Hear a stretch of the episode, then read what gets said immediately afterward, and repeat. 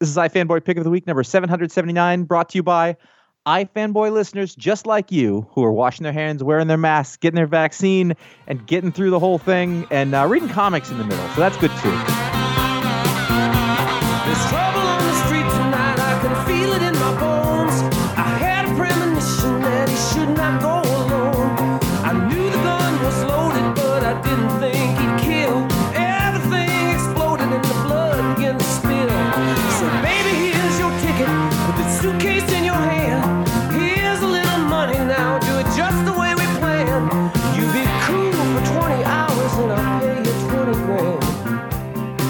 Welcome to iFanboy Pick of the Week, episode 779. I'm going to act like that we just record these randomly Yeah, and yeah. put a number at the beginning. Of course we do.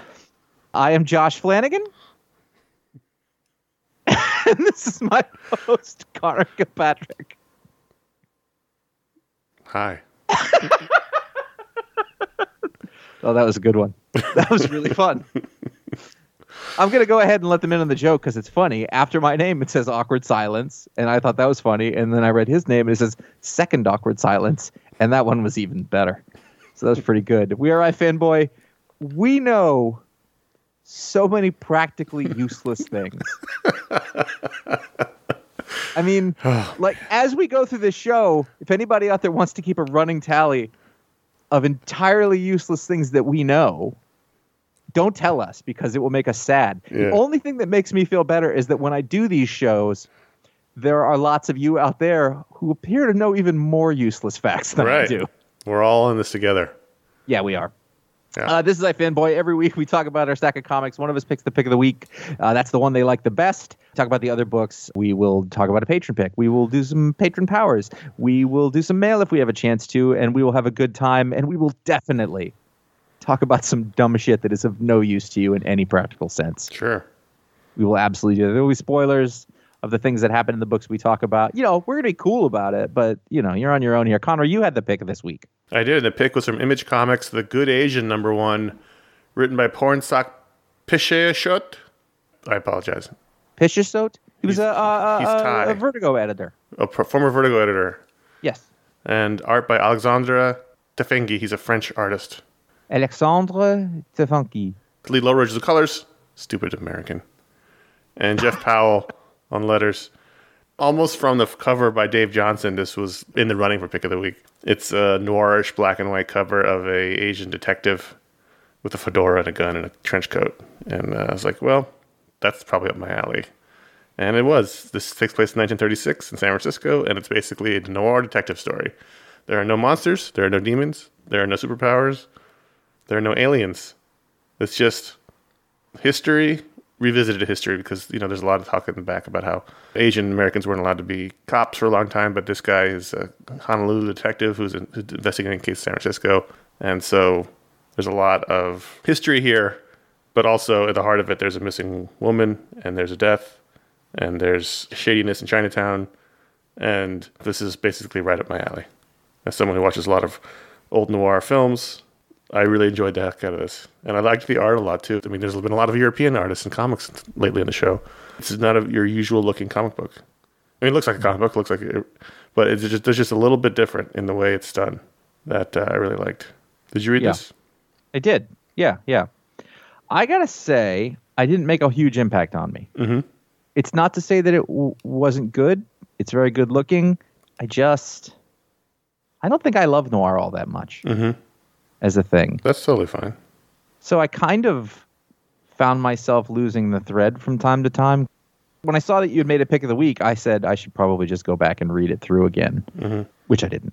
But what I find a lot of times though is if something it wasn't it wasn't I don't like this. It was it's not making much of an impact on me. Right. And and I I find a lot of times that if that happens to me and then you really like something and talk about it, then I find something to appreciate about it and then I end up going back. Right. So continue. And and I don't I don't want to say like uh, you know I I did my duty. I read through it. I just I just did nothing grabbed me Sure. particularly. I liked all the elements. Mhm. I liked the art. I liked the bits, you know, with the kid at the beginning and you know he's in the the is it jail?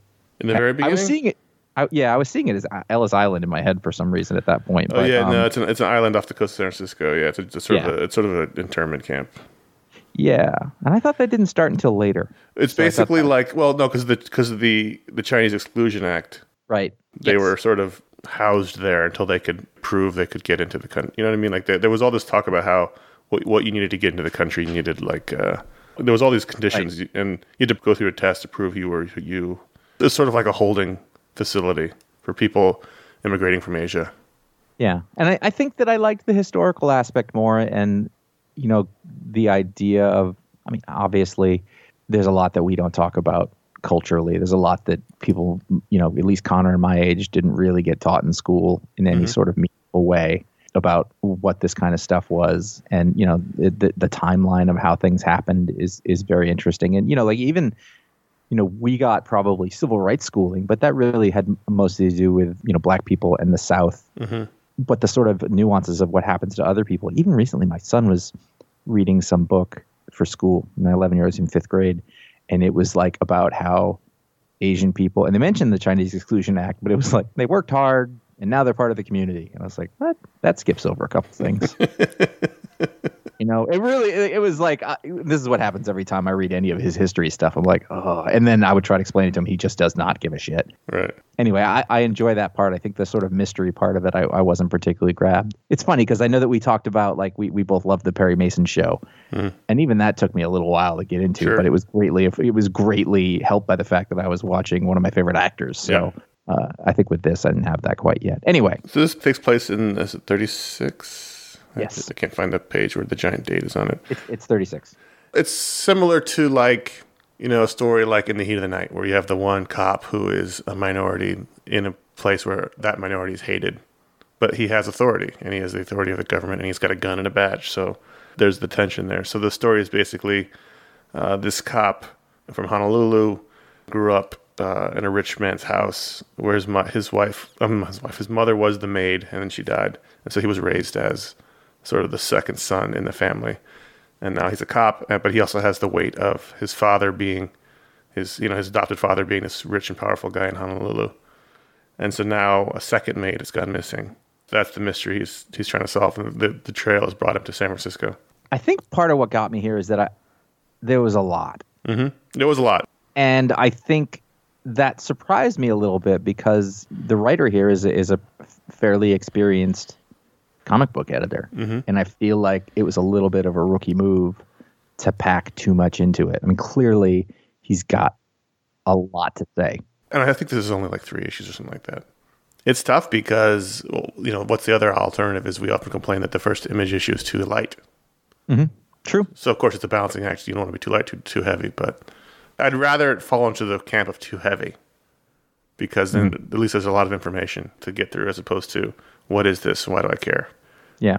And I just love a good detective story. I love you know you get crooked, crooked racist Irish cops, You know what? When are we going to discuss this depiction? No, and uh, it's largely true. you know, but the grudging respect for this guy, and he's it's definitely not a superpower. It's a very well worn cop trope where our main character is very observant. Not like quite Sherlock Holmes, but you know, of that kind of ilk where he and that's the only sort of conceit here is that they put his observations in little red highlight boxes where he, and it's again not a superpower, he just notices details and puts things together.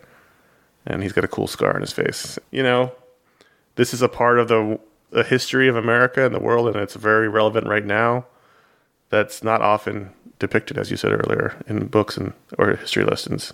Also, it always feels like stories from this age always take place in New York City or East Coast store, you know, or Chicago or something like that. I just I feel like San Francisco is this fascinating place. Well, there's a lot of L.A. noir. I mean, Passive Perry Mason is a, L.A. Yeah. noir was you know Raymond Chandler and that kind of thing. But San Francisco, you know, the big Asian communities always had a big Asian community, and so that makes sense that this is where the story takes place. Yeah. It's so sad, I think, in that in like this has existed like this for well over a hundred years, and there's still conflict going on. Mm-hmm. It's just the like, you know, eventually you should get along with your roommate. You'd think, but no. It just shows you the deeply ingrained nature of Yeah, I know. human condition is the problems with it. Yeah. Uh, Well, I mean, I think that it goes to show, you know, it's, this is this is this is part of the whole, you know, the zeitgeisty conversation that's going on. You know, like just how ingrained this is in everything. But it is refreshing, I think, to get these other perspectives or people, other people, so, sort of aren't part of the I'm gonna say the main story of America are saying, "Oh, well, we are a part of this," and like here's here's my take on this thing, and you know, it's it's it's influenced by that earlier stuff, which in retrospect isn't is uh is a lot more racist than we thought. And it's also putting people into the hero role of a very American Yes. genre, which they weren't before. It was good. I liked the main character, Edison Hark. That's his name. It's an Edison Hark mystery. I liked the bit at the beginning with the kid who was an artist in the camp. I liked that conversation, you know, about how you're, you know, if America can't find a place for you, then what, what is the point of America? It had a lot of good things to say, and it just, I like the design of it a lot. I liked the title page and the 30s sort of aesthetic. The art was really, really nice. Really good storytelling. Very, like I said, very different from what your normal looking comic in terms of the style. I think I think I do need to go back and read it again. It's a lot.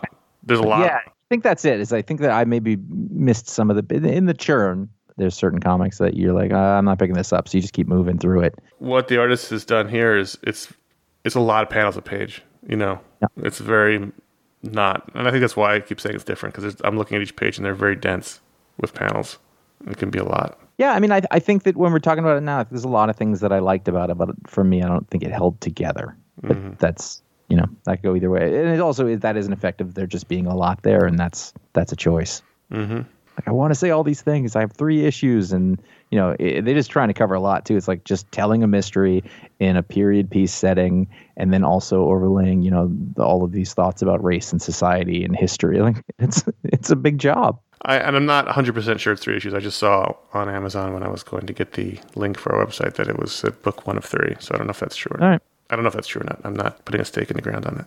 You're not responsible for anybody who gets issue four at some point. Come on. misses that matter. I just love a good detective story. I always have. There's a lot here. It's a very different yet familiar detective story, which is which is really nice.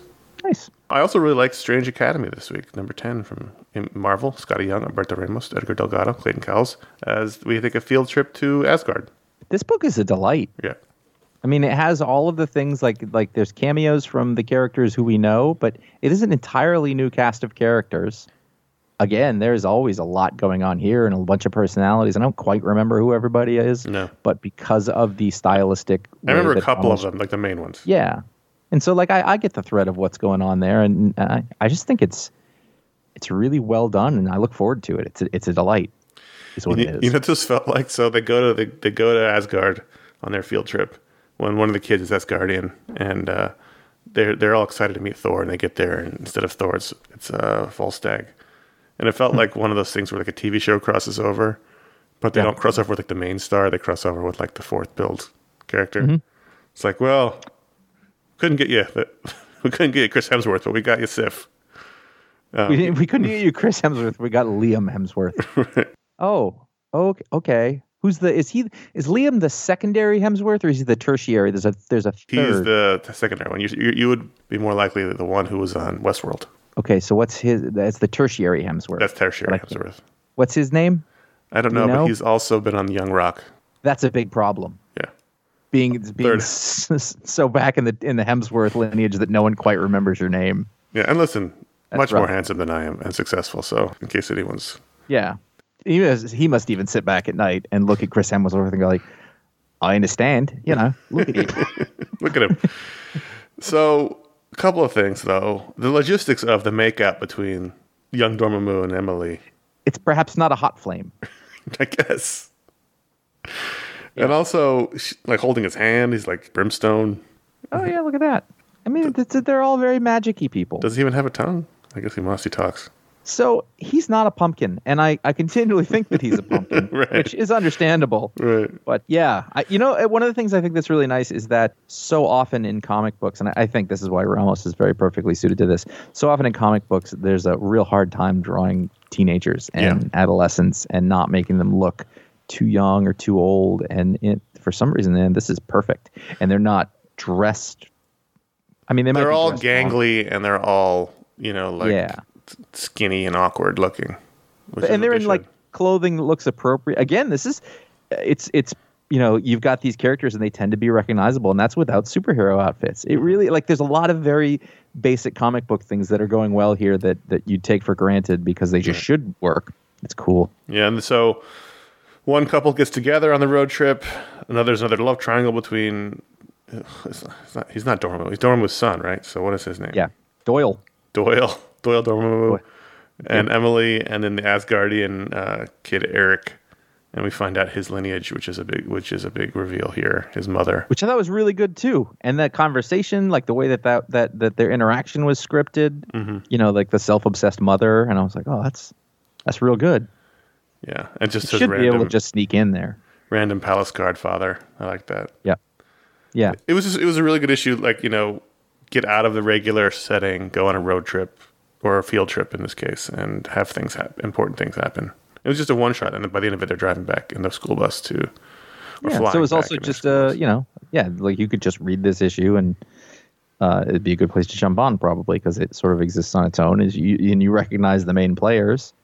I know, I know we say this every time, but Ramos does not cheat on a page. God, he does not, does he? No, every page is just bursting with things going on. Yeah. I mean, he is he's unheralded, I think. You know, he's been around a long time and when he shows up, you're kind of like, "Oh." But if you want to talk about a guy who is, you know, great and consistent and recognizable mm-hmm. and gets stuff done on time, it's all of those things. Like he's a perfect comic book artist. And I'm glad it's a monthly book because he couldn't do this kind of thing. Yes. two weeks, or Yeah. there'd be a fill-in artist, and then we had Ramos for ten issues, I think. That's amazing. Yeah, I think he gets- I think it's been every issue. And then, you know, I, I keep saying this, but it's because I know the guy. You know, Skottie is, uh, is a hell of a comic book writer. Like Yeah. this is, again, it's a team book. It's flawless. You got I'm not in terms of like, I know what's going on. I know who everyone is. I'm not seeing mistakes. Like it's all it's moving. It's a good comic book.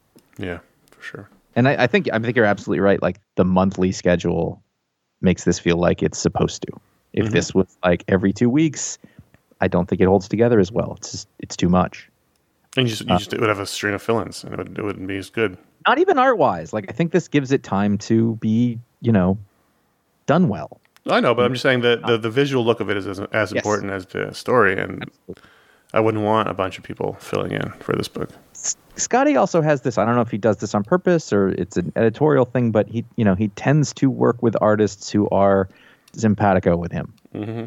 You know, like no one looks quite like Skottie's art, you know, but like the people that he works with, they fit his aesthetic, I think, and they can sort of take what he's saying and turn it into something that that works uh, really well. I think that's just a good choice. I think there's other. I mean, that's a that honestly, that's one of the unheralded marks of really good comic book writers is that they know who to work with for themselves.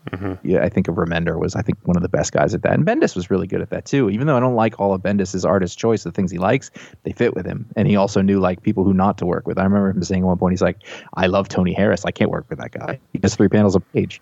Right. I was like, "That's brilliant." Like I had never thought of it that way, but uh, you know, I like that. Hey kids, comics, volume two, number one. I was surprised. I didn't know this was even coming out.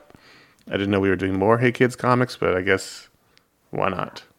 I had to take a big deep breath because I want to say it was about 12:45 a.m. It was like all right, I got a couple of comics, but then I saw that and thought, oh no, I don't know how many issues. I would say there was three issues or four issues in the last volume, and like we, I spent the I think it entire time, six. whatever it was, like I spent the entire time getting myself oriented with who all of these. Oh, it's this is the downside. movies were. Howard Chaykin's uh, the writer and the artist, and this is his not revisionist history, but it's his history of the comic book industry uh, through veiled analogs. And some of the analogs are more veiled than others. Yeah, and and so like you know, I know. I remember in the first one, like we were like, okay, we figured out who Stan Lee is. We figured out who Jack Kirby is. We figured out who uh, um. Martin. Yeah, but by the time we came back, I was like, oh shit, I got nothing. And that's the only problem with this book, I think, for me, is that I spend more than half the time trying to figure out who everybody is and what the, Yeah. what we're commenting on here, and losing track of what's actually going on in the story, which is my own fault. well, you know what? I tell you what, I don't really know a good reason why he wouldn't just do the people. It's such a small industry. I know, but they're not working or dead or very old. I'm sure, there's and it's some like legal this is the history. I know, but like this is the history uh, as I rem- as I understand it. You know, Yeah. It- it- I just feel like that would make this one of my favorite works sure. because I wouldn't be having to do all the back end work at the same time. Listen, I'm with you. So we have a list of characters in the beginning, and you know, Verve is Marvel, and GW is EC. GW is EC, Percy is Archie, and Yankee Comics is DC.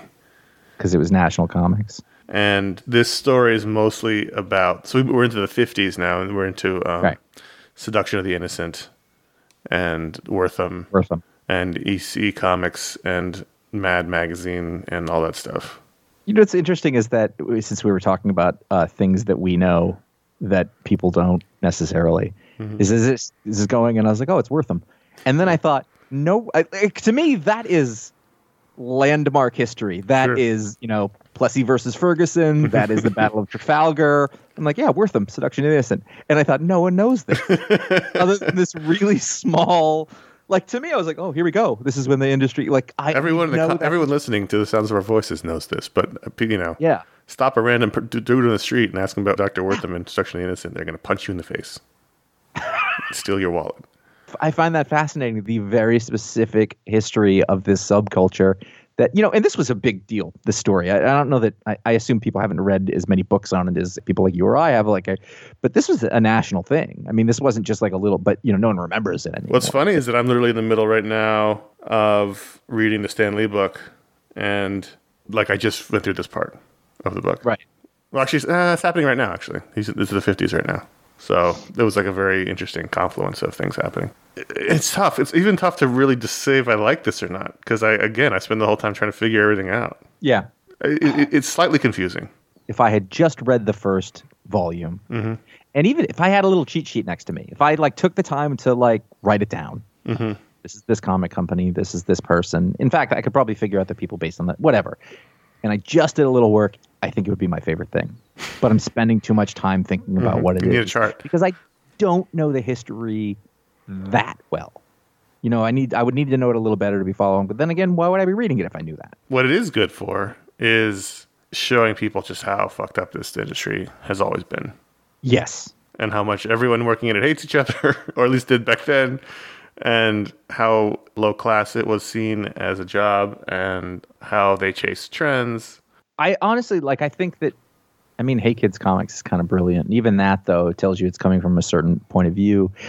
But we, you know, comics has to this day an underdog complex. It has an imposter complex. Yeah, and and there's people out there who are who are very successful, you know, and have made a life out of it, and you know are respected mainstream. Obviously, like superheroes are the pop culture currency of the entertainment industry today, mm-hmm. You know. But it's still all in this. But we're still this little crappy industry. you know, uh, and I say we. I don't know if that's warranted, but it really does. It shows you how this this generational self awareness still exists. Mhm. You know, and and also like trying to constantly prove the comics are worth it. Like that was a big part of us doing this. Like, no, no, comics are totally valid as an art form and as a storytelling method. And you know, we're all still trying to prove it. Like someday you'll all see. You know, and and at what point, like, are we gonna get over this history that most people don't even remember the specifics of? right. Thank God for Howard Chaykin. No, I mean just as a Yeah, as a no, I, yeah. No one else is telling this story. who's still doing work, but he knew a lot of these people. He just like he he he, he spanned those generations, Sure. you know, and he has the talent to do this kind of book, and he has the the you know the wherewithal to get it made because he wants to, because he feels like he should. I mean, he's not he's not he's not making a lot of boat payments with this. I don't think. No. Yeah, I, I again, like I don't know that it's a thing that's necessarily super enjoyable the whole way through, but I'm really happy to read it. I like what I was saying. Like at first, I took a big deep breath and I was like, okay, read the cast of characters at the beginning and let's get going. And I was genuinely worried that it was going to lose me and I wasn't going to be able to, but that didn't happen. I, Yeah. you know, it also skips around a lot. That's always been the problem with, with this time. book. Yeah, good. At least- at least last time it was very obviously like the heyday '60s, and then modern times in which the Marvel characters are all like you know blockbuster characters in the films, and that made a lot of sense in terms of timelines and Stan Lee and all this stuff. And here it's much more. Like you said, 50s and Wertham is not, no less of a big deal, but it's less of a recognizable deal for what we're living in every day. Yeah. So just very basically, if you were reading this and like, I don't know what's going on. So the, the basic deal is that through the 40s, comics were doing great because they were selling them to GIs, they were selling them to kids. It mm-hmm. was a cheap way to get entertainment. As we get into the 50s, comic sales start to dip. The guys who come back from the war aren't paying as much attention to it. There's now TV. That's a genuine competition for comics. Mm-hmm. and the work starts to dry up. They can't figure out what to make. They they come up with all these different genres. There's an amazing photo or page in here of all these different types of covers. Or Jack Kirby and uh, um, Joe Simon. sort of you know pioneered a lot of those. Yep. And the way it works is everybody they do a thing and then everybody else tries to copy it. That still happens today. You know, and then Wertham comes along and is like, these are dangerous for people because he's trying to get he wants to he wants to be a big man. He wants to have an impact on the world. We also seem to genuinely believe it. Yes. But my understanding is that it's totally wrapped up in ego and it's written Oh, here. sure. Yeah. So they're all trying to adjust, and then everybody else copies. And that was the part where it got kind of hard to follow because somebody would be like, "I came up with a new thing," and then everybody else would copy him, and I was like, "I've lost track of who's doing what." But you get the gist of it anyway. And so mhm. that's where we are in this book. I love comic book history, though. It is such a pastiche of loss. Yeah. It'll break your heart, kid. Green Lantern number two.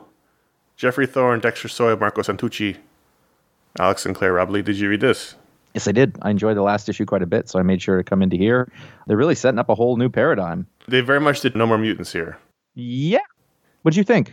I liked it. I did. Yeah. I think I liked it. I can't decide. I liked it more at the end. I went back and forth. I liked it ultimately. So the story here is the first issue they were the Green Lantern. You know that that United Federation of Planets type situation was happening that that uh, Superboy set up, and so the Green Lanterns were sort of working security as as you know the final touches were being put onto this new global uh, galactic federation, and uh, there was a terrorist attack, and they they thwarted that. And so here we have the fallout as the Green Lantern Corps is being reorganized. They're getting rid of a lot of the sectors and ceding the security to the Federation. And that means a lot of the Green Lanterns are getting new assignments. So that's all causing angst among the Green Lanterns. And then a big faction of them leave. They're called the uh, the Quest team, and they're going to go off to this uncharted region of space. And that includes like John Stewart and Kilowog and a lot of the big Guy Gardner. And then this there's like a small group that's in charge of the Crux planets, and that's a Hal Jordan and Kyle Rayner. So they go off, uh, and then everyone else who's on Oa, uh, there's a bomb that goes off and blows up the power battery and basically kills everybody. A lot Other other than Teen Lantern, who managed to save Simon Baz in a bubble because she's not part of the, the bubble. She's not part of the Mm-hmm. the battery. Everyone else lost their power rings and it blew up in the explosion. And then at the end, the big reveal is that. Uh, the Green Lantern Sojourner Mullein that we didn't read that other book shows up because she was off on assignment. The far sector. Far Sector. There you go. There's more useless information. Just now that I'm noticing it. It seems like just to make up a number because we don't know. Ninety percent of the Green Lanterns just got killed, Right. and the Guardians. I don't find myself being all that upset that they've just wiped the slate. Mm-hmm. Because I feel like the lore and the background of the Green Lanterns has been just a churning miasma of changes forever. And so this, I don't feel like it has to be one way or another, mm-hmm. which is opposite from sort of the typical comic book reader response. It just doesn't really bother me. Yeah, no, I, I didn't. That didn't bother me Is at that. Metron, by the way? It certainly looks like a Mobius chair. And there was a Yeah. there was a reference to the new gods in here about how uh, once the new gods die, Earth will be the fifth world. But Yes. I don't know because they so have screwed up the new gods in the re- irregular continuity that who knows who that person is. Okay. I don't know. It could be. He's got it also he's got like a yellow lantern kind of thing going on there too at the same time. He's got more of like a Kirby esque design on his chest, but it's hard to say. Yeah, I know, but he's just the the coloration. I yeah, it's don't know. orange and yellow. It's weird colors for a Metron. You know what? I, a couple of things that are about this. I really like John Stewart as a character. I haven't read a lot of him, but in this, I, I found him very compelling, and I wanted to read more. I do think that maybe he needs to get a little past. Like I know the thing that he's got the guilt that he carries around with it, but I've been reading like every time he does show up, it's that's it's exactly that. You know, it's uh, my parents are dead. You know, the Batman thing that like you have to let go sometimes. You're talking about the planet he allowed to die in, in uh, Yeah. Cosmic Odyssey. Zizanshi. Yes. Yes. which was 30 years ago 30 35 years ago hey kids, it's comics. yeah exactly i think it would be the character would be a little more fun if he was moved along a little more and it feels like he is and then they kind of like remember the planet and he's like damn but i like him i would spend more time with that character for sure and I, oddly I, I I like teen lantern Yeah, you said that last time too. It's interesting. I, it's weird. I'm just like it's it's such a weird little like pebble in the cog kind of thing. Like I was like, I don't I don't know what this is. I Yeah. don't know what she's supposed to be, and that's sort of interesting. right. Yeah. Well, we've also kind of- we've never seen a kid lantern before. Mm-hmm. You know, There's been all kinds of sidekicks and teen versions of DC characters. We've never seen a kid Green Lantern before, as far Really? as I know. you're right. So that's unusual. That is unusual. It's like somebody didn't think of it. I'm looking forward to what the fallout of this is. What does it mean? You know? I just hope there's follow through. Like it's a good setup and go through like but then this is like so many things with the Green Lanterns of like, okay, here's this huge thing, and then it just goes on forever and ever. You know, and I hope there's a story. Yeah. And the fact of the matter is, all the Green Lanterns you know and love are alive. Yes. All the background ones are dead. Of which there were many. Listen, I maybe this is just in reaction to that uh the slog of a volume two of the Green Lantern. Sure. Yeah, yeah. like I'm still tired from having read it and I don't think I got anything out of it. yeah, no, I, I understand. I understand. So like this is, you know, kind of airy in comparison, which is funny because it was pretty fucking heavy. hey, uh we want to thank the folks who uh, are part of Patreon, our patrons. Uh, and you can uh, you can be part of that over at patreon.com slash ifanboy. Uh, basically, it was started as a way to make sure that we could still continue doing this show. It, it always humbles me and makes me happy that, that people responded the way they do. And, and that, you know, we go in the, the Discord or, or the Facebook group, you know, that people are just really still into the show and listening and is engaged. And that's so good. And so if you've been thinking you want to be part of that, uh, you can go to patreon.com slash ifanboy. Here's what the patrons have accomplished. They have uh, unlocked a patron pick, which happens on the show every week. It is a staple of the show now. I can't remember not doing it. The Talk Explodes, which are the bi-monthly interview shows. The Book Explodes, which are the bi-monthly book review shows of, of sort of the stuff we don't get to cover on the weekly show. The Media Explodes, which is a monthly show where we talk about uh, media stuff that is not comic books. There is YouTube content going up all the time, so they archive of the video shows that we did, and you can actually listen to this, this very podcast on there as well. I don't know if you knew that. That's all going up. It, it's a lot of things, sort of in aggregate over time. So I want to thank all of them. Uh, there's, of course, I just mentioned it, the Facebook group and the Discord server. They're both really cool communities in a way that, as people sort of got away from posting on the site and message boards, which is just what happened, it's a place for the people to get together again. And I, I love it. I love it. I don't always have a whole lot to add to the Discord group, but I, really, I really like the conversations and the friendships and everything. It's one of those things that I'm always proud of when I think back of the people who are all still really good friends because of the days on our boards, you know, way back super cool. Patreon.com slash ifanboy. Thank you to everybody who's done it. And we would appreciate it if you would also chip in, but it is optional.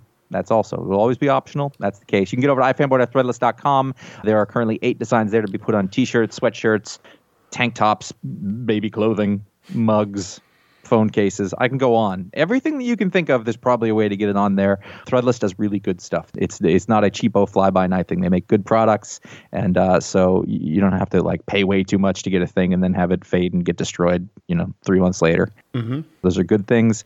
I know we say this. We really do have a couple of fun ideas that we're kicking around. It's just trying to fit in, getting them really designed and put up there. But I wouldn't be surprised if you wouldn't see some of those come up soon. If you don't want to deal with any of that, there's ifanboy.com slash support where there's a PayPal link if you just wanted to make a donation to the show. The tip jar concept. Again, with all of this stuff, you're supporting the things that you like. That's how this economy works now. And and you know, Conor and I, this is still there's a lot of time that this all takes, and and it, it helps that we can justify that a little bit with some income, so that uh, so we can spend the time on it and not be taking it away from the rest of our lives, even though we love it very much. Finally, ifanboy.com slash Amazon. You can go there. There's general link on the site that you can just go to buy the stuff that you need delivered to your house because going to stores is terrifying now. Or there's links to buy all the books that we talk about in the Book Explode or the weekly issues that are the pick of the week. That said, if you have the option, buy your comics at a local comic book shop. Mm-hmm. I want to make sure that is very clear. That is the best way to do that because we were talking about this weird little industry before. Yeah, they need your help. It, it takes a village, and it's a small village at this point. Let's go into more books. It's funny. I think when we have fewer books on the rundown, we subconsciously talk longer. more. We're not, so we're not taking advantage of. It's it's sort of like the thing where if I have some extra money, mm-hmm. I spend it. The email section is basically Gil from The Simpsons. Come on, guys. So, America Chavez made in the USA number three. They said it right in the title, "Made in the USA," as we retcon her origin, where she is no longer a being from another dimension, but someone who was forged in the Bronx by a bunch of scientists. Well, if you were going to be forged somewhere, but you still want to seem like you're not part of everything Well, that happened, she was in the Bronx. The scientists are from the Bronx. She, Right. the, the the island or whatever it was, was somewhere else. Yeah, yeah. It's a very. I don't think I knew her original, but I was like, oh, there, this is a whole retcon thing. To be fair, the island is off the sh- off of Long Island, so it's not that far from the Bronx. Yeah, I did notice that. I was like, that's pretty tropical for the North Atlantic, but Right. fine. That's fine. They got great accents on that island. Yeah, you got to make sure to read that book in both thick Bronx accents and then thick Long Island accents. We got over here. You're gonna do all your, uh, all your uh, genetic research is over here. I, uh, Ah, I uh, I like this book. I haven't read a ton of America Chavez, so I'm not bent out of shape about the retcon. It doesn't mean anything to me, but I'm sure people who really love her might be upset. yeah, maybe. You like Joe Casey? Like Joe Casey, he might be upset, but I uh, I support you for being upset. I noticed that you did not put Heroes Reborn number one on this list, but I imagine you read it. I did not. You didn't. Nope. I can see that too. I don't support returning to horrible mistakes in the history of comics. In the same way, I didn't like it when they we're going to do the Clone Saga again, but we're going to do it good this time. No, just let it did. let it be, and that's the same way I feel about Heroes Reborn. So I didn't read it. I know what you're saying, and I, I, I, I don't disagree. But I just thought, well, I should read this because I, I mean, it's Jason Aaron writing it, Ed McGuinness drawing it. It seems to be, mm-hmm. And I was like, oh, this is the next big event. It, hadn't occurred to me. It feels like there's always an event going on, but there's a checklist. There's a whole thing. I mean, basically, what it is at this point is that Blade wakes up and he's in a world where nobody, no, nobody's a superhero mm-hmm. that he knows, and there's the Squadron Supreme there, and he's, so he's in like an alternate Earth, and he's going around trying to find the other Avengers. So he goes up to like the beginning goes up to Robbie, the Ghost Ghost Rider, and he's like, I gotta get somewhere. And he's riding on his bike really fast, but he's not Ghost Rider. It was fine. It was. fine. It was a Blade book. Uh, like like he was sort of the narrator for the whole thing as we go through it, and that that's kind of interesting because I always just hear the Wesley Snipes voice. Sure. You know. But you know, when it comes to doing these kind of like throwbacky books that they're like, we're going to do it right this time. You know, some motherfuckers is always trying to ice skate uphill. So did you like it? I'm not going to go that far. Are you gonna read more of it? I'm not sure. I'll probably read the main story. It looks like there's a lot of spin-offs just in the same vein The King in Black Right. uh, when I look at the checklist. But I'm kind of ambivalent. But I figure like this is supposed to be an event, so I thought I'd read it, and I kind of left me with not a lot. Marjorie Finnegan, Temporal Criminal Number One from AWA, and Garth Ennis and Goran Sudžuka. And this is like, first of all, I'm surprised you read this because you don't really read these Garth Ennis books.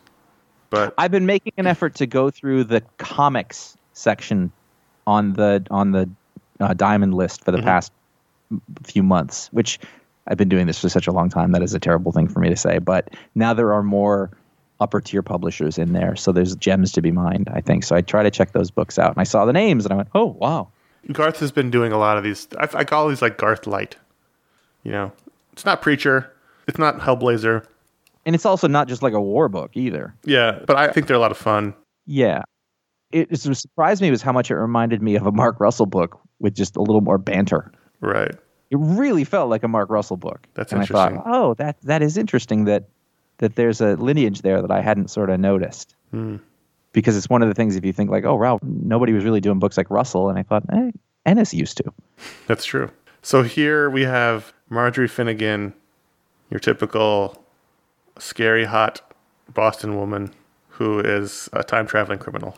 She goes through time and steals stuff and deals with the ramifications of that. And I liked it. It was fun. I liked it. I didn't love it. Yeah, I didn't love it, but it was fun. I enjoyed it. I'd hoped to love it. I knew I wouldn't. Yeah. but I thought it would be great if this was just like this amazing book. But I don't think, you know, I think Ennis does the jobs because they're kind of fun or whatever. But I hope he's got another epic in him someday. But I don't know. I've been reading almost all of these that he's been doing, and so Yeah. I, I expect a certain level of. I liked that a lot. I don't Yes. expect to love it, and I am always happy when he's got good artists on it. Goran Sudžuka is terrific. For a second, I thought it was Goran Parlov, and I got very excited. But yep, Goran. I didn't realize there was two Gorans until this moment. There's Nazis, there's Vikings, there's Egyptian pharaohs, there's time police. Yeah, You know, fun looks at time travel and how they get around the, the paradoxes of death. Yeah. There's there's quite a big Deus Ex Machina there, but fine. You know, And uh, I enjoyed it. yeah. I think it's a thing that most people couldn't get away with because it's just wonky enough. And it was actually, it was one of the first times where I've read an Ennis story and thought, well, this doesn't feel like it's a now story. Like the, the style of writing felt very like 90s, early 2000s, the dialogue and everything. Right. It's Garth Ennis. I'll let him do whatever he wants. Yeah. I, I liked it. It was fun. fun. I did too. I had fun reading it. As those are the books we want to talk about at patreon.com slash ifanboy, you can vote to add a book to the rundown. Any patron can vote to add a book to the rundown. Oh, no. I'm sorry. I almost No, skipped your friend. corner. I almost I went, what you've done here. I tried to skip right past the corner. Sorry about that. We're going to spend a quick amount of time in Star Wars Corner uh, with Star Wars War of the Bounty Hunters Alpha, number one. So this is the prelude issue to the War of the Bounty Hunters. Yeah, event. I didn't I didn't know what that was. Like I'd kind of seen it at the end of one of the other like like next War of the Bounty. I was like whatever, and I I looked at it. I thought oh Steve McNiven drew that. Mm-hmm. That's that's that's enough reason to sort of get something for me. And we love the Bounty Hunters. I you know what I haven't loved the comic books. That No, I mean the characters themselves. Yes. Dengar, IG88. So Uh, what's they keep changing the guys? What's that? What guy's name they keep changing? uh 4-LOM Zuckuss. Orlam and Zuckuss. Yeah. What is he now officially? I don't know. I didn't know that they had changed it. Uh, All I uh, know is you, you never trust a man what's made of gas. so, uh, it, it, real basically, uh, you would hate this. Yeah, sure. So, what's happened here is that this story seems to take place between the moment. Oh no, that, wait. So I'm sorry. 4-LOM and Zuckuss were partners, yes, and then it was the the assassin droid, and so uh, apparently and what happened was Kenner put the wrong names on the boxes, and that's what happened. And they had to change it. Nobody actually said their name in the movie. Some nerd That's somewhere. important. So Zuckuss, so Zuckuss was like they had the names reversed because Zuckuss should be the gas 4-LOM is clearly the the the droid. robot. Yeah. Okay. But they had him Okay. mixed up. So what we have here is that this takes place after Boba Fett has left Bespin. you know Zuckuss with- is only four foot nine, Josh. I'm gonna keep talking because I don't want to talk about this. Wait a minute. Wait a minute. Wait a minute. I have to say one. More. This is wrong. Continue. Sorry. I was looking he's at the thing. I was looking at a thing that said. I was looking at a thing that said that Zuckuss was played by Conan O'Brien, and I thought, well, that that can't be right. No. And Well, that, he was voiced by Conan O'Brien in the, in the Robot Chicken cartoon. Okay. Bosk, Dengar, IG88, 4-LOM. Are there more? More of that information on the initial. No, no. Those that's who was there. But also, obviously, Boba. But in the comic, were there are there more of these guys? But we didn't get there yet. That that seems to be what's coming next. Carbonite Han Solo. He's on the way to Tatooine. He starts to melt. Oh God, So- why? Boba Fett has to go to I forget the name of the planet, but it's like the planet of the bounty hunters that has shown up in this. Ugh. And he goes to a guy who looks like the guy Nar Shaddaa, the smuggler's moon. And he goes to a guy, you know, the dudes with the four arms, like the one who had the Dexter Jax, Jaxter Dexter, whatever he was, who was in Attack of the Clones. He's one of those guys. And he's like, hey, I need you to uh, fix him. He's like, I can fix it, but you got to pay me up front. He's like, I don't have any money. This Boba Fett. By the way, this Boba Fett is very much Mando. I want to burn this book to the ground. Also, I, I hope that whenever they fly to that moon, Smuggler's Blues plays from Glenn Frey. Sure. Wow. I just like to point out that you have made two references to incredibly unhip old white man things, including Hey, what you just said, and then earlier you referenced "In the Heat of the Night," which Hey, hey, now I, I know I know your perspective on it. Sidney Poitier, come on. I know it was also a television program. Yeah, I'm not talking about that. I'm talking about the movie. I understand, but many you know Carroll I O'Connor. thought of the oh, that's the show. movie. Uh, So the film is. I don't want to talk about it. Sorry. I want to get through this. I want to be done with it. remember. So he has to go fight a thing to kill a guy to get the guy to fix him, and then something goes wrong, and they they steal the melting Han Solo. Rod you- Steiger. You flip to the back page, and this goes through fucking October. Oof, oof, oof. Dozens of books, Uh, God, and it goes through all the Star Wars books. So even the ones that I was enjoying, So main Star it. Wars story. I mean, it's a lot. Like it, it's way too much. so what are you gonna do? I, I think. I don't know. We'll see. I might. I will. I will probably keep reading the books that I'm reading, which are Star Wars and Darth Vader. Mm-hmm. If it gets annoying after an issue or two, I will just wait for it to be over Because the thing that I really liked is that those things all existed. You know, I'm just reading a Darth Vader story. I'm reading Star Wars is kind of a little anthology story with the main people, and most of the time it slots in. But I do not. I know what they're trying to do. They have to mine every possible like where where when was the camera not on, and what can we have said happened there Right. But it's a lot. I was shocked by the checklist. I thought, oh, this this should be a month long thing. Nope. It isn't. So wait, it's uh, May, June, July, August, November. It's six months. Yeah, Jeez. yeah, like through October, not you know. The last issue. Also, the last issue here is IG eighty eight one, and I find that disrespectful. so every bounty hunter gets uh, an issue. So Sure. there's a there's a it goes through it goes through Star Wars, Darth Vader, Dar- Doctor Aphra, and bounty hunters, and then there's Bounty law. Jabba the Hutt one, 4-LOM and Zuckuss one, which I don't know how I don't read that. And Boushh number one. Uh. Bosch. I- it's spelled. How, that's not. They spell it B O U S H H. That doesn't. B O it? Oh wait, those are K's. No, those are H's. It should be Bosk. It's probably the. It's probably the. the uh, oh no, B O U S H H. That's that's the identity that Leia had in Jedi. Oh, Boushh. That's Boushh. right. So Bosk doesn't get one. Bosk is once again relegated to the background. Wow. In this six month event, you couldn't find a place for Bosk. I just I don't think like I I think I could read this for a month, maybe six weeks. I can't read this for six months. We're gonna can't- we're gonna put it to the test, aren't we? You've got Ethan Sacks over there doing that bounty hunters book, and I couldn't get through it. And I like him as a writer. Uh, it's the Smuggler's Blues. All right. Those are the books we want to talk about. Patreon.com slash iFanboy. You can, if you Mention go there, REO Speedwagon album later. and you can vote to add a book to the rundown. Every patron can vote to add a book to the rundown. And this week, the overwhelming favorite by like two to one margin over the second place book was The Good Asian number one. Yay! So we don't have to talk about it again. And uh, what's the rating on Good Asian? Josh, Good Asian rating, rating. I am gonna go now. Out of five I'm gonna go with three point two five for me. Ooh, interesting. I'm gonna read it again though, and I'm gonna read the second issue. I'm gonna check back with you the next time this comes around. See how it goes. I'm going to give it a five. Wow, Yeah, it's a bit. you never give out five. well, it's pick of the week. Sure, It's pick but of the week's automatic five. no, that's not true. That's for me. Everyone's got their own voting system. True. That is true. Are You going to keep reading? Yeah, I just told you I was. I wasn't paying attention. I was looking at Bosk. And thinking about a Glenn Frey song. It was. It's, it's in my head, and I can't get it out. Patreon.com slash iFanboy. Everyone can vote that book to the rundown, but if you give it the $5 or higher level, I cannot believe it's this late in the show and we're hitting the patron powers. I really thought we were gonna have we were gonna have time this week. We got cocky because the patron pick gave us an out. Yep. Uh, but if you give the $5 or higher level, get your own superpower live on the show, like these four people. Addison Works, which could also be a factory name, or or a sentence really. Or actually the Like, what- slogan the, the marketing slogan for the factory. Yep. What does Addison do? Addison works. um, work it, Addison. Someone's So- so someone's sorry. delaying.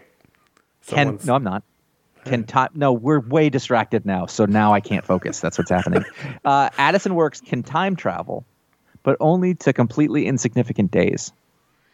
Or nothing So like you you can't go to like the Battle of Gettysburg. You Right. just go like a random Thursday in 1746. or nothing important or- happens. No, yeah, there's not like you're not. You can witness history like from a, like oh this is what it looked like then, but you don't get to see the great events of the world. How long does um, does Addison get to stay there? That's uh, that's uh, I mean I assume as long as he wants. But if like you were in, you know, say it's like he he shows up in Philadelphia at like June 28th, 1776. Like he'll pop back before the the third because that's when things start to pick up there. Jeff Ellerbach. This is somewhat of a sad power. Oh no. You know how like if you look at a, if you watch like a commercial for like pain medicine, they show like an outline of a body and like the radiating Yes. red spots like in the shoulder or the knee or the back. Well, Jeff Ellerbach sees that all the time at, uh, with anyone Whoa. he's looking at. So he he sees everyone's pain, He knows what hurts. and it could also be emotional pain. It could be heartbreak. It could be Wow. But so if you looked at a crowd of people, Jeff would just see you know all the red spots, all the pain points. He's very empathetic. Well, Super theoretically, empathetic. yeah. I mean, he might not care.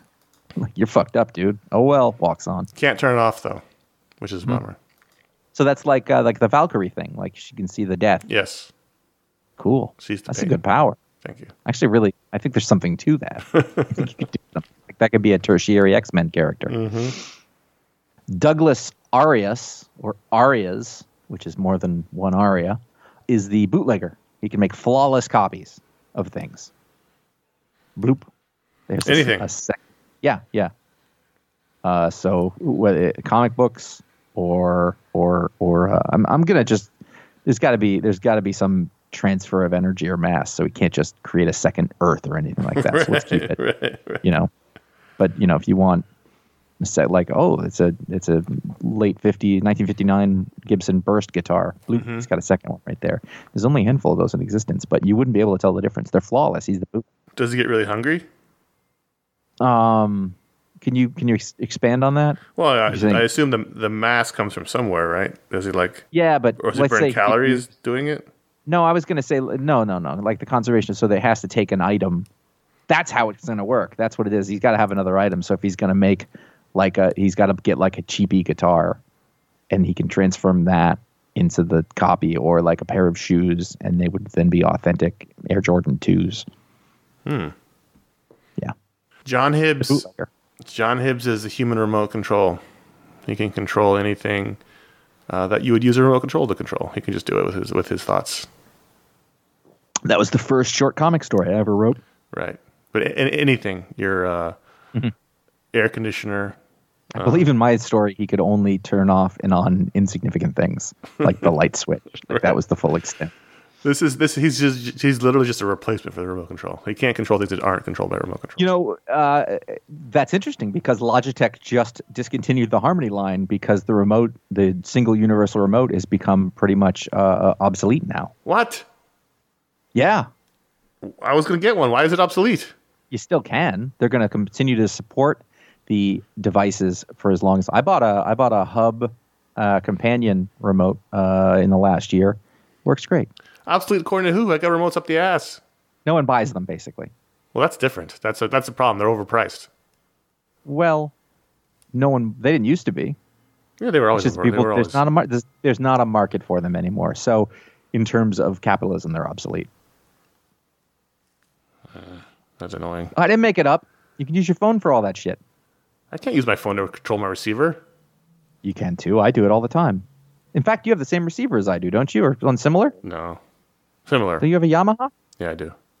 There's an app. It does everything that you would need to without the remote. I don't want to do that. I want to press one button on a universal remote and control everything. I understand. I also have a Harmony app that works with my thing. So if uh, I have remotes over there, I can just use my phone. Does everything. I don't want that. I don't want to do anything to my phone.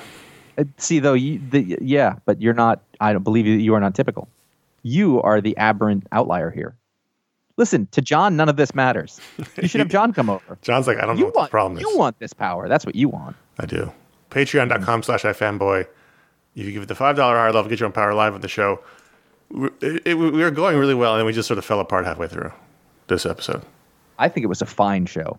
So I don't know what you're talking about. I think we have to skip the emails. Wow. No, the first two are fast. We can do the first two. There and that is. tells you how under I thought we would be.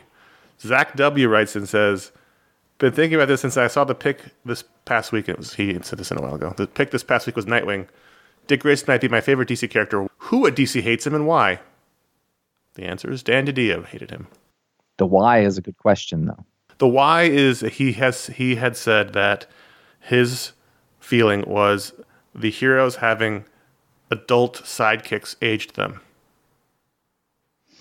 So it's one thing having a teenage Robin, it's another thing having a Robin who's now 25. And hard, it's hard to justify Batman still being in his 30s. So he didn't like the fact that the original uh, sidekicks were all adults, and he just tried to get rid of them. That doesn't hold water, though. Well, I don't agree with him. I'm just saying that was what he, know- he had said. When do you think Batman started to be Batman? How old? I think in year one he was 27. Okay, and so you start off, you get you get But, yeah, Robin. we'll say anything. fifteen. Robin was eight originally. Really? Yeah. Okay, well that's a problem. Just because I, I mean, I, ha- I have a seven-year-old and an eleven-year-old, and that's a problem. And I know that you know times have changed and whatever, but you know, At that time in the 30s, those kids were working in garment factories. uh, here's what I know about kids: they do pretty well, and then they get tired, and then they're fucking useless, and it happens quickly, and you can't. You I'm can't- just saying, Batman their bosses, their bosses on the line wouldn't let them get tired. Batman can't carry that many snacks. so, anyway, Maybe the- that's what those pouches are. For. Oh my god, it's all opening up now. he's got cookies in the pouches. So that was the thing was he thought that you know it, it was hard to justify a 35 year old Batman who has a 25 year old psychic who was at one point eight years old. Like it just putting aside the fact none of it makes sense, none of it matters. I was gonna say, if you're gonna start with the, it's hard to justify. that whole house of cards is gonna fall apart. so for years, DiDio tried to kill Dick Grayson off, and they even killed him off. I think it was in Infinite Crisis, but he came right back. Yeah, Uh, so and then they then they try to make him into. It just seems like it's such a bizarre thing for a guy like DiDio, who's very, very smart and good at his job, and very ingrained in the comic culture, especially DC, to really misunderstand the fact that Dick Grayson is one of the most popular characters in the DC universe. Here's what I think. I think he's like you.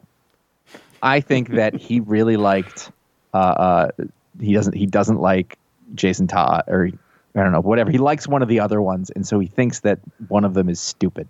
And you couldn't do anything to convince him about it, and then he just justified it for whatever it was that he had to, because it was really just like that character's stupid. He feels, for some reason, the way about uh, Dick Grayson that you do about Kyle Rayner or Lobo Sure. and he can't say he's stupid, which is what you would say. So that's what happened. Uh huh. That's my guess. Well, we'll we'll never know. But that's that was the Never- no. Ryan W says two W's. Which superhero or supervillain has the warmest cape? Doom, Doom. I was thinking of Doom's winter cape from the recent book. the fur, Yeah. and he can like uh, magic it up to be whatever it needs to be. Yeah. Because here's the fact that he's covered in armor, and You think you'd want a light cape if you're covered in armor because you're already hot. yeah, but, but like like that that once that armor gets cold, you're in a lot of trouble. So True. That's true. yeah, That's true. And he's in Central Europe, so or Eastern Europe, wherever Latveria is, and so it's probably cold there. I bet Batman's though has amazing technical fabric that if they had it for like skiing or mountaineering would be really like successful. Mm-hmm. Very breathable, but but wind and waterproof. You know, maybe maybe mixed with some merino fibers and other advanced technical fibers. Oh, he's got heating things that run through the cape. I'm sure. sure, Yeah, yeah. Yeah. yeah. one of those two guys. Patreon, no. Contact at fanboy.com so you can write in. We do try to get to the emails. We swear. should, did. We should start doing it at the top of the show. No, No. You can Yeah, write in for, for this show, you can write in for Media Mediasplode. Anything we do, you can write in contact at fanboy.com. Let's talk about shows that are out now that you can listen to right this moment. Right behind this show in the feed is our special edition show on Invincible. Josh joined the Animation Brain Trust, minus Ryan Haupt, who couldn't make it, to talk about the first season of Invincible on Amazon Prime. The, was out. The adaptation of the uh, Kirkman Image Comics classic book. And we really had fun doing that. It was a lot of fun to discuss. And then behind that show, a little bit back, is our most recent Media Explode episode, in which uh, Josh and Ron and I talked about um, the Academy Award Best Picture nominees. We talked about what we were watching on streaming. We also talked about, oh, fan service. We debated fan, Fan service. service. When, when is it good? When is it bad? When is it ugly? And we did an email. Did we do an email? We did do an email. Yeah, we talked about uh, an email asking us about Vinyl, the HBO series that we loved. Mm. It was a good show. Those are all behind on the feed. There will soon be another Animation Brain Trust special edition on Justice Society World War II, of which Connor showed me the trailer of, and I thought, well, that looks interesting. You know, I don't typically watch all those. So that's coming your way soon. There will be a Talksplode this month. I'm honestly just trying to figure out who I want to talk to. Is, is what's going on right now. There is also a Booksplode coming up the month after that. We're giving you lots of time because it's a big old book. It's Injustice, Gods Among Us, Year One, the complete collection. So that is That's 400 in two plus months. pages. Yeah. So this month the should be talks June. explode, and then the month after is Right. the books explode. So So June for that. It Gives gives, you time, time. if you Yeah. read it, and gives uh, us time to read it. Actually, I already read it, so I'm probably going to have to read it again. so that so I'm not like I don't remember because I did this six months ago. right.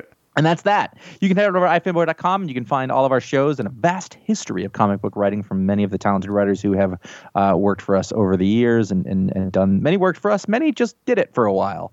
because we couldn't always pay anybody. We did for a little bit. Then you can go to facebook.com slash ifanboy, at ifanboy on Twitter, or at ifanboycomics on Instagram to see the kinds of things that we would post there, which is mostly what the pick of the week is and when the shows go up. But you can see what the pick is before the show comes out, so you can be all ready with it should you choose to do that. You can follow us individually uh, at CS Kilpatrick and at JA Flanagan on Instagram, which is pretty much the only place we are on social media at this point because it has wrecked us. You can subscribe to our YouTube page at youtube.com slash ifanboy.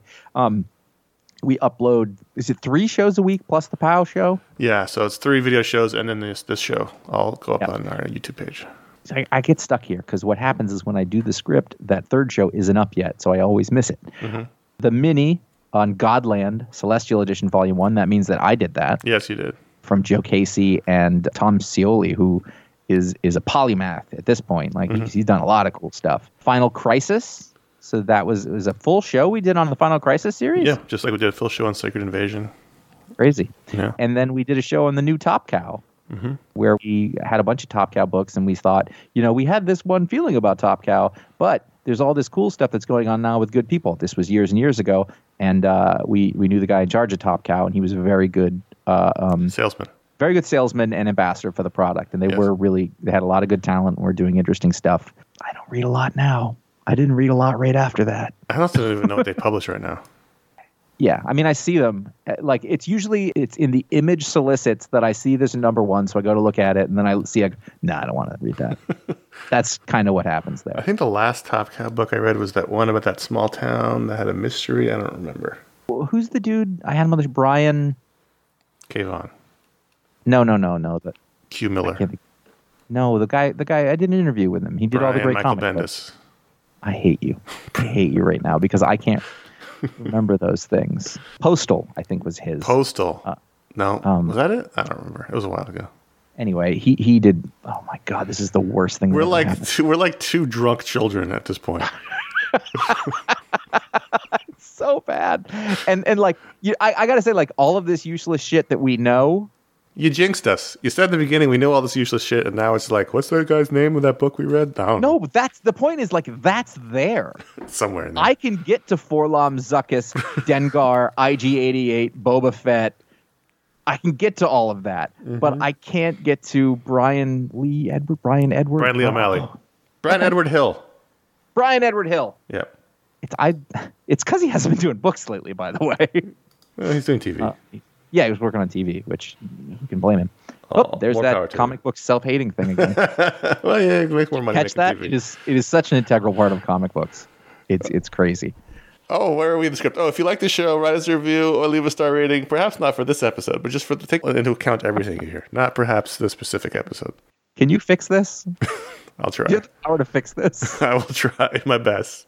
I'm not gonna lie. I had to do a lot of work last week. Sometimes it happens. Star rating on Apple Podcasts or wherever you listen to your podcast. There's a whole pod link for the show now. You can find all the places you can find the show. I don't know if that makes sense. Better yet, tell your friends, your mom, your kid litter carrier, your nurse giving you the injection, You're a litter carrier, your litter carrier. like a like one of those like chairs that are on sticks that Yeah. get carried by one person in the front and one in the back. The litter, mm-hmm. or kitty litter. or someone who walks Maybe- behind you with a bag and they catch all your litter when they, when they hold it for you. Or you're a litter collector and that guy holds it. Look, ooh, Look at that there's a one. Milky, there's a Milky Way wrapper over there, and I believe there's still some chocolate on it. There's still caramel for sure on that one. Uh, anyway, help us spread the iFan with love. Anybody you, you encounter now that you encounter more people because you're out, you've got your vaccine, you're being responsible, and now you're finally able to see some people. That's what I'm saying. You can do that. Yeah, I saw people last weekend. though. We were all fully vaccinated. It was nice. Wow. Help us. Um, we did that part already. Wow. We haven't had one of these in a while, to be fair. Yeah. Is I'm this the worst show we've ever done? No, no. God, no. There's been way worse than this. I don't think. I think the worst shows we ever did were the one where there was a smoldering resentment. Talk about, Just at the surface. like we were, this hasn't happened forever, but one of us would be mad about something, but we'd have to go on with the show. But it was there. that was that was what was it, like 08, 09, 08 when we were chil- when we were children. Yeah. When you'd get mad about stuff that there's no need getting mad about. Comic stuff. Why is Ron being a dick about DC Comics? Mad at each other. People used to think you and I hated each other on the show. Anyway, I'm Conor. I'm Josh. See you next week. Well,